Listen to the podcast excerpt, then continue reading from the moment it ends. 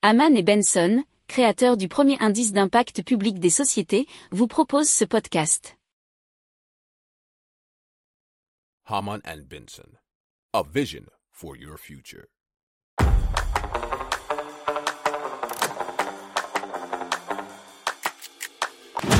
Économie, tech et innovation, hydrogène, énergie.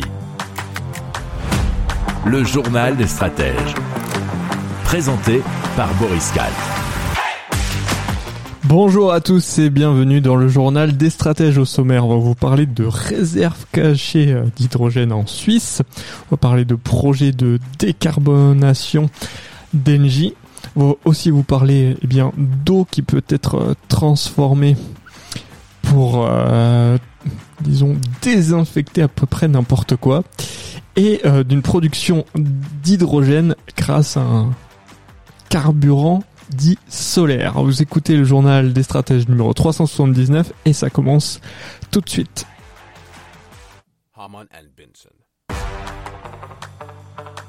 Le journal des stratèges. Alors en Suisse, le Val d'Erens comme les Grisons possède en surface plusieurs endroits où l'on retrouve des suintements d'hydrogène, nous dit le nouvelliste.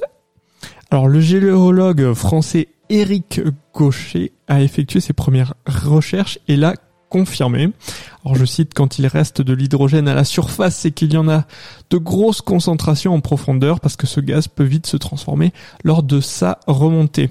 Et c'est lui qui a pu prouver l'existence dans les Pyrénées d'une usine d'hydrogène naturel et on vous en a parlé déjà dans le journal des stratèges. Et donc en Valais, il va être réalisé un travail de géologie pour confirmer ou infirmer cette thèse. Alors l'enjeu est de taille puisque la présence d'une usine d'hydrogène en sous-sol permettrait d'accéder à une énergie propre pendant longtemps et certainement en grande quantité. on vous a déjà parlé du fait qu'il y en avait sans doute un en Lorraine et dans le sud-ouest de la France.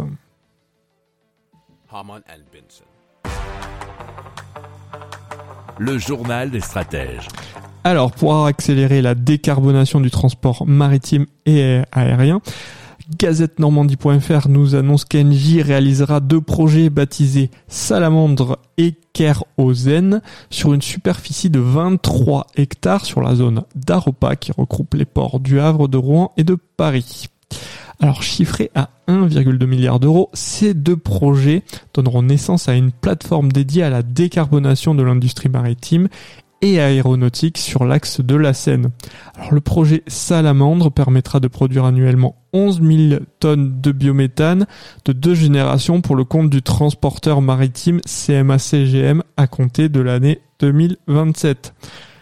La production de ce biocarburant bas carbone sera effectuée par pyrolyse gazéification en chauffant des déchets secs non utilisables à très haute température pour les transformer en gaz. Alors, estimé à 1 milliard d'euros, le deuxième projet France Kérosène permettra de fournir annuellement 70 000 tonnes de dikérosène dès 2030, notamment pour répondre aux besoins d'Air France. Alors ce carburant de synthèse bas carbone sera produit par combinaison d'hydrogène renouvelable, fabriqué par électrolyse dans une unité d'une capacité qui avoisine les 250 MW et de CO2 recyclé. Les apports en CO2 sont évalués à 270 000 tonnes, dont 60 000 tonnes seront générées de la plateforme de Salamandre. Le reste sera fourni par des industriels locaux.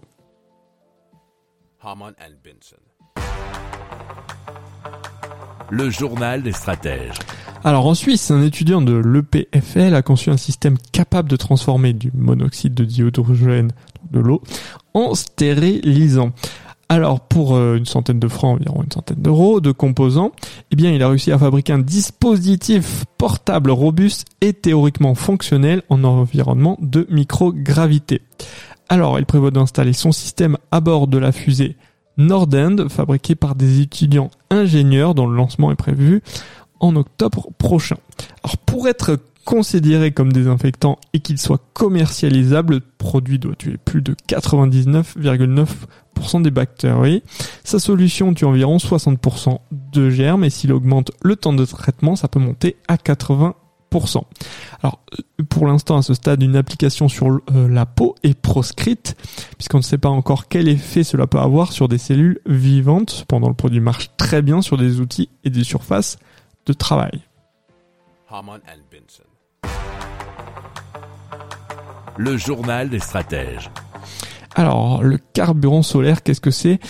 C'est le professeur Alzheimer qui euh, est professeur donc au département de génie chimique et biologie de l'université de Colorado, qui a produit un hydrogène vert produit grâce à de l'énergie solaire. On appelle cette méthode l'approche thermochimique.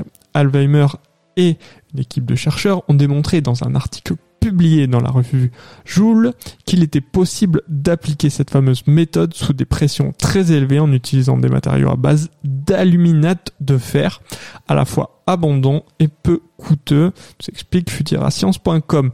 Leur travail leur a permis de plus que doubler leur production d'hydrogène. Alors traditionnellement, cette décomposition est faite par électrolyse et demande de considérables dépenses énergétiques. Haman and Benson. Le journal des stratèges. Voilà, c'est tout pour aujourd'hui. Je vous souhaite une excellente fin de journée. Je vous dis à très très vite pour plus d'infos. Ciao ciao